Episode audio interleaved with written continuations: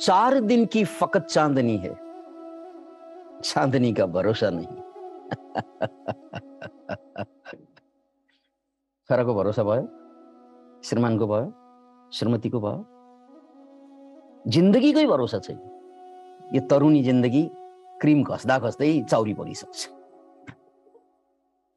यो ह्यान्डसम केटा ह्यान्डसम हुँदा हुँदै बुढो भइसकेको हुन्छ बाँच्दा बाँच्दै मरिसकेको हुन्छ त्यसकारण चार दिनकी फकत चाँदनी चाँदनीका भरोसा नहीं यी जीवनका झलमलमा हामी अल्मलिन्छौँ नि बहुत सुन्दर छ केही दिन यो सुहागरात यो बिहेका कुरा यो इङ्गेजमेन्ट यो पैसाको क्याट क्याट चाहिँ हातमा पर्दाका कुरा जागिर पाउँदाका कुरा जसमा धेरै नम्बरमा पास हुँदाका कुरा एकचोटि सरर याद गर्नुहोस् त कति दिन टिके ती कुरा चाँदनी त थियो नि चार दिन की फकत चांदनी है, चांदनी का भरोसा नहीं। इसलिए हूँ अंधेरों का सैदा। त्यसकारण त म अँध्यारोको प्रेमी बने। किनकि चाँदनीको भरोसा छैन मैले बुझेँ? नबुझेकाहरू अझै चाँदनीको पछि पछि छ। चार दिन की फकत चांदनी है, चांदनी का भरोसा नहीं है। इसलिए हूँ अंधेरों का सैदा क्योंकि रोशनी का भरोसा नहीं। यो दिन जहाँ तपाईँ डेटिङमा रमाइरहनु भएको होला यो दिन जहाँ तपाईँ पिकनिकमा रमाइरहनु भएको होला यो दिन जे जे गरिरहनु भएको छ आफ्नो हैसियतले त्यसलाई सत्य ठानेर गरिरहनु भएको होला। अहिले पनि। तर यो कति टिक्छ हौ? यो सुख कति टिक्छ किनकि यो जे जे गरेर सुख खोजिरहेका छौँ ती सबै सत्य होइनन्। Whatsoever we have been doing to be happy यो जम्मै सत्य होइनन्। अहिले छ एकछिनपछि छैन चाहे बिहे होस् चाहे पैसा कमाउँदाको आनन्द होस् या पदमा आसीन हुँदाको उन्माद होस्। धेरै टिक्दैन। यी पाँचवटा इन्द्रिय र मनबाट मनानन्द खोजिरहेका हुन्छौँ। यी सबै नक्कली रस हुन्। एकछिन दिन्छ रस। रसो वै सह। रस नै खोज्नु छ भने त्यो रस खोज्नु। जुन रस एकचोटि प्राप्त भएपछि सुते पनि जारी रहन्छ उठे पनि जारी रहन्छ घाउ चोट पर्दा पनि जारी रहन्छ कोही मर्दा पनि जारी रहन्छ कोही बाँच्दा पनि जारी रहन्छ। रसो वै सह त्यो रस खोज्नु जुन रस सदा कायम रहन्छ। अरू त चार दिनकी चाँदनी हो। छ अहिले एक क्षणमा हुँदैन। अनि त्यो असत्यमा जिन्दगी हामी लगानी गरिरहेका छौँ। जिन्दगी कहाँ लगानी भइदियो? असत्यमा लगानी। एक धरती जली है धनों के लिए। प्यार पैदा हुए टडपनों के लिए। त्यही छटपटाउनलाई प्यार पैदा हुन्छ। एक अहिले आहा आहा आहा एकछिनपछि स्वाहा स्वाहा स्वाहा। एक धरती जली है धनों के लिए प्यार पैदा हुए टडपनों के लिए। जसलाई तपाईँले माया गर्नुभयो नि सबभन्दा बढी तपाईँलाई दुःख दिने त्यही मान्छे होइन र? हो होइन? जसलाई तपाईँले सबभन्दा बढी माया गर्नुभयो उसले त नहेरे पनि पीडा नआए पनि पीडा नसोधे पनि पीडा त्यही मान्छेबाट तपाईँले सबभन्दा बढी दुःख पाउने हो, जसमा सबभन्दा बढी प्रेमको लगानी गर्नुभयो। हो होइन भन्नुहोस् मलाई के गरी आयो अझै चेत्या छैनौँ हामी पृथ्वीनारायण शाहले दुई सय वर्षभन्दा अगाडि नै चेतना भया भया कहाँ हुँदै हुँदैन। एक धरती जली है धनों के लिए, प्यार पैदा हुए तड़पनों के लिए। मित्र मांगे अगर खून तो गम नहीं, खून हमने दिए दुश्मनों के लिए। खून पनि कसलाई दिइरहेछ दुश्मनलाई यदि मित्रले खुन मागेको भए हाँसी हाँसी दिन्थे तर भुलचुक बस दुश्मनलाई दिए जसले यो खुन पाएपछि मलाई नै मार्नुहुन्छ जिन्दगी त्यही होइन र? भइरहेको त्यही होइन र? किनकि असत्य त्यही चिज हो। मित्र मागे अगर खून तो गम नहीं। खून हमने दिए दुश्मनों के लिए। त्यसमा मेरो टाइम मेरो जवानी मेरो जिन्दगी लगानी भएको भए हुन्थ्यो नि। जसलाई पाइसकेपछि फेरि पाउनु कुनै आवश्यकता छैन। त्यसमा जिन्दगी गएको भए म मर्दा पनि हाँसेर मर्थेँ। आहा यतिसम्म त गरियो। यो जन्ममा यहाँसम्म त मैले पुर्याएँ। अहिले त धन कमाएको छ पद कमाएको छ प्रतिष्ठा कमाएको छ परिवार ग्वारग्वार्ती बनाएका छन्। अनि मर्ने बेला ह्याक्लाक ह्याक्लाक किनकि यो सबै कुरा छोड्नुपर्छ। यत्रो जिन्दगी लगाएर कमाएका कुराहरू एउटा कुरा साथ छ मर्नै पर्दैन बुढा भए पुग्छ। बहुत कमजोर भएर सबै कमजोर हुन्छन् एक दिन। त्यो डेथ बेडमा पल्टिरहँदा भइरहँदा यी जिन्दगीभर कमाएका कुरा के चिजले साथ दिन्छ त्यो बेला भन्नुहोस् त? अनि त्यो हुन्छ भेरी स्योर त्यो सबैको भागमा छ। एक्सिडेन्टमा परेर मर्नेहरूको बाहेक। सबैको भागमा त्यो बुढापन त छ। डेथ बेडमा चाहिँ हामी पल्टिरहेका हुन्छौँ। हात चलाउन नसकिरहेको अवस्था टाउको हल्लाउन नसकिरहेको अवस्था प्राण नछुटेको अवस्था त्यो त सबैको भागमा छ नि छैन त्यो बेला तपाईँको धन तपाईँको परिवार तपाईँको करोडौँ पर्ने बिल्डिङ यसले के गर्छ? कसले के गर्छ? के गर्छ केहीले? नो त्यो बेला पनि तपाईँसँग साथ रहने चिज कमाउनु भयो अहिलेसम्म। भक्ति योगीहरूले त्यसलाई भगवान् भन्छ। हे ईश्वर हे परमेश्वर हे खुदा अल्लाह God whatever the name त्यो नाम हो। जसले जे बुझिन्छ त्यही अनुसारको नाम दिएको छ। त्यो चिज जो मर्ने बेलासम्म पनि मेरो साथ छोड्दैनन्। What's that? What's that? What's that? What's that? That is the change, yeah, itself. त्यही हो अनित्यता परिवर्तन सत्य पारमिताको कुरा गर्दैछु the truth is the change the change is the truth सत्य के हो त भन्नाले केवल सत्य परिवर्तन सत्य हो भैया एभ्रिथिङ चेन्जेस बट चेन्ज सबै कुरा परिवर्तनशील छ। तर परिवर्तन सधैँ कायम छ। त्यसकारण परिवर्तनशीललाई समात्ने होइन परिवर्तनलाई बुझ्नु हो यही हो मुक्ति यही हो सत्य। किनकि सबै कुरा अहिले छ एकछिनमा हुँदैन। तर त्यो चेन्ज हुने जुन प्रक्रिया द्याट इज यर बिलभेड किनकि त्यो मात्रै हाम्रो साथमा छ। बाँच्दा पनि मर्दा पनि। जवानीबाट बुढा त्यो पनि चेन्ज हो। बुढाबाट मृत्युशैया त्यो पनि चेन्ज हो। मृत्युशैयाबाट मृत्यु त्यो पनि चेन्ज हो। तर त्यो बेला पनि प्रेसी मेरै साथ हुनुहुन्छ। त्यसकारण मृत्यु पनि असत्य हो।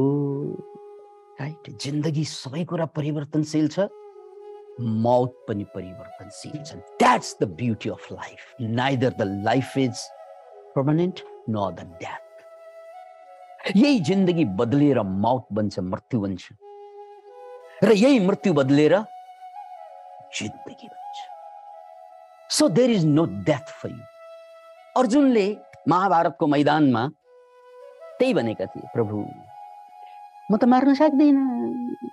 म त त्यो आफन्तहरूलाई मार्नै सक्दिनँ। उनीहरूलाई मारेर राज्य लिनुभन्दा म भिख मागेर खान तयार छु। कति राम्रो कुरा भने जस्तो लाग्छ नि। अर्जुनको कुरा भिलिन त कृष्णै लाग्छ कहाँ? मार्दिन मार्दैन लडाइँ गर्दैन भनेको त शान्तिको कुरा हो राम्रै कुरा हो नि। कहाँ उस्काइरहेको यो कृष्णले? जसलाई तिमी मार्न गइरहेका छौ दे आर अलरेडी डेड तिनीहरू मरि नै सकेका छन्। यो तिम्रो दृष्टि भ्रम हो कि यी जसलाई तिमीले मार्छौ मार्ने छौ? कालखण्डमा अर्को कालखण्डमा त्यो कुरा अलरेडी मरिसकेका छन्। तर तिम्रो भ्रम के छ त भन्नाले तिमीले मार्नेछौ तिमीले मार्ने होइन। मार्ने त सृष्टिको नियमले मार्ने। तिमी को हो र? तिमी त निमित्त नायक हौ। बहुत जान्ने भएर चाहिँ नायक नठान आफूलाई। नायिका नठानिस्।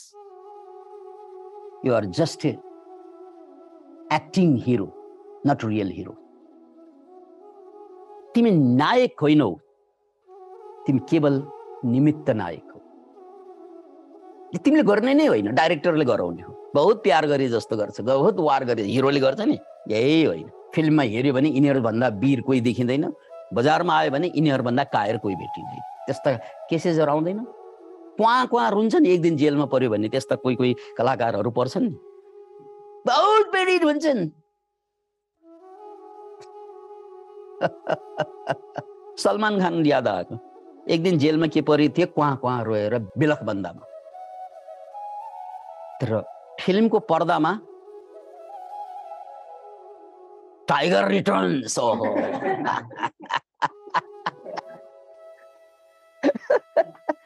मान्छे छुकेर पैसा तिरेर टाइगरलाई हेर्न जान्छ।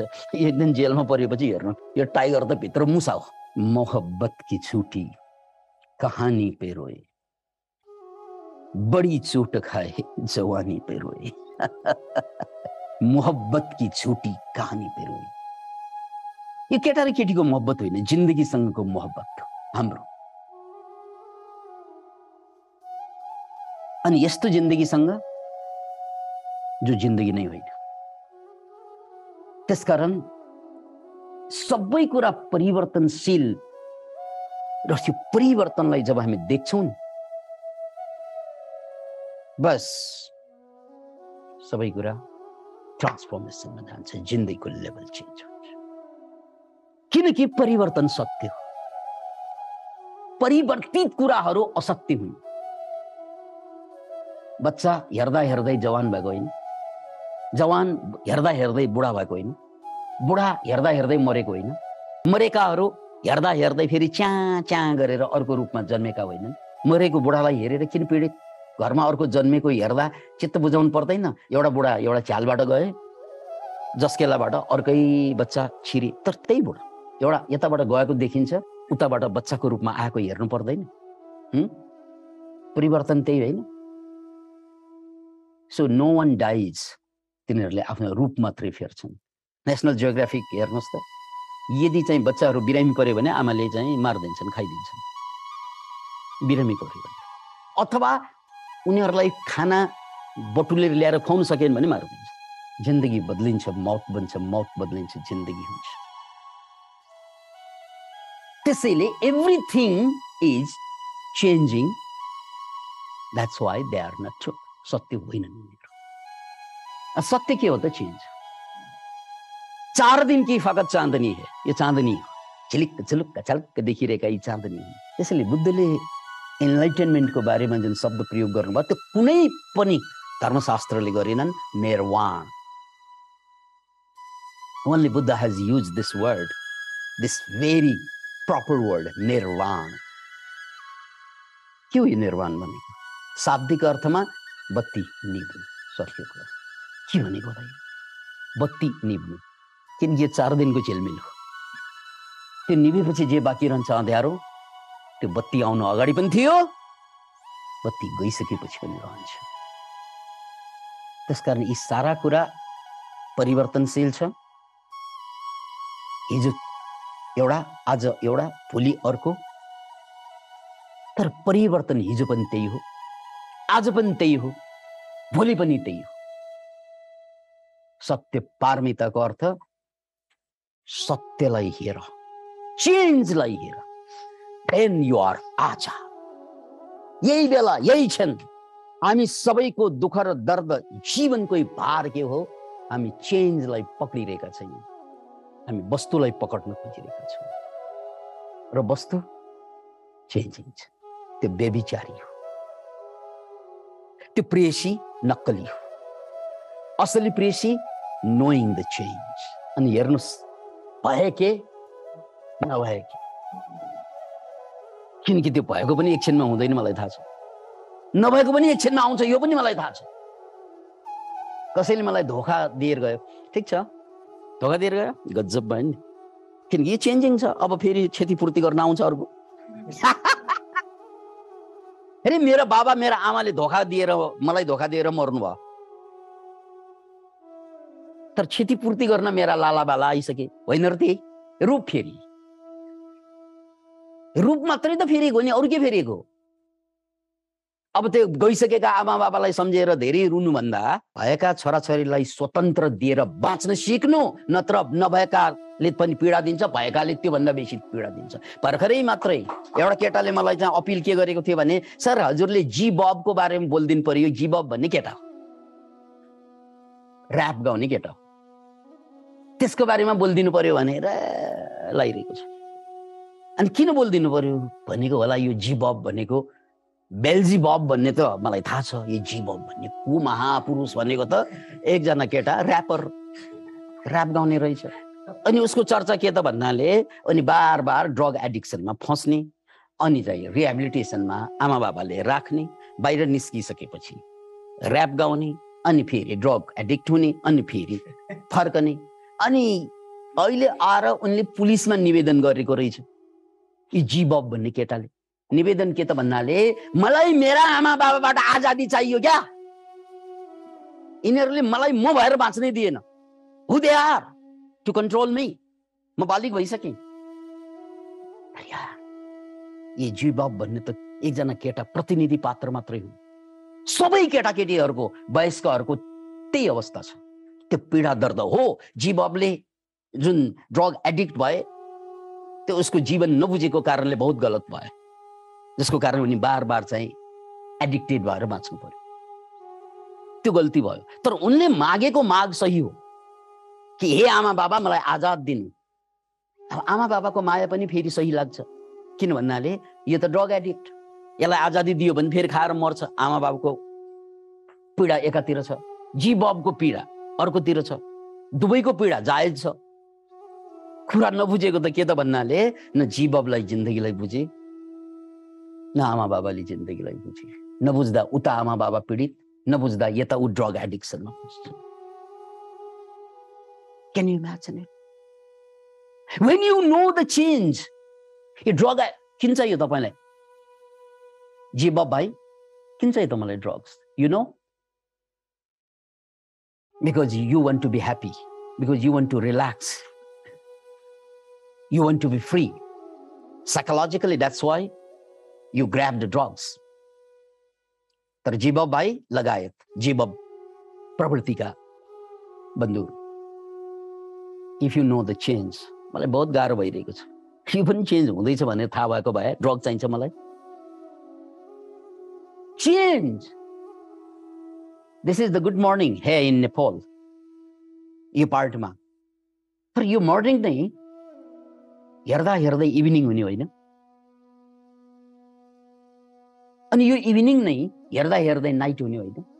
यो नाइट नै कुर्दा कुर्दै फेरि मर्निङ हुने होइन। दुःखको घनघोर रातमा अल्मलिएको म पात्र त्यो दुःखलाई बिर्साउनलाई मलाई ड्रग चाहिएको होइन र जीव भाइ यो पनि जान्छ भनेर देखेको भए हेर्दा हेर्दै आनन्द आउँछ। दुःख जसरी तपाईँको सुख टिक्दैन टिकेन त्यस्तै त हो नि दुःख पनि। सुख नटिकेर दुःख आएको होइन। सुख नटिकेर दुःख आएको होइन दुःख पनि टिक्दैन। किनकि सुख पनि टिक्दैन। किनकि यी सबै के हुन्? परिवर्तनशील हुन्। त्यसकारण परिवर्तनलाई समाउनु हुँदैन। नत्र जीवब जस्तो ड्रग एडिक्ट हुनुपर्ने हुन्छ। प्रतिभा हुँदा हुँदै पनि। बहुत ऱ्याप गाएर चाहिँ पपुल्यारिटी कमाएकै केटा हुन्। तर त्यो सबै हुनुको बावजुद पनि बहुत परिवारको पीडा राष्ट्रको पीडा आफ्नै लागि पनि पलायनवादको बाटो रोज्नु पर्यो। किनकि सत्यलाई नसमातेपछि त्यही हो अनि हाम्रो एजुकेसन हाम्रो सभ्यता हाम्रो संस्कृति यो सबैले सिकाउने हामीलाई यही झुट हो फेरि। जो चिज छँदै छैन त्यसलाई बचाऊ भनेर चाहिँ लगाइदिन्छ लज्जा। नभएको कुरालाई बचाएर भएको जिन्दगी खत्तम। नभएको कुरालाई बचाउनु खोज्दा खोज्दै भएको जिन्दगी स्वाहा। सत्यमेव जयते। सत्य पारमिता। नभएकोलाई नभएको भनेर बुझ्नुहोस्। भएकोलाई भएको भनेर बुझ्नुहोस्। दिस इज द आध्यात्मिक जे नभएको हो त्यसलाई नभएकै हो भनेर बुझ्नुहोस्। जे भएको हो त्यसलाई भएकै भनेर बुझ्नुहोस्। यो बुझ्नु नै ज्ञान पारमिता यी यी कुरा परिवर्तनशील छन्। यी यी कुरा परिवर्तनशील छैनन् भनेर चट्ट बुझिरह्यो भने जन्म जन्मको बन्धन सक्यो। Thank you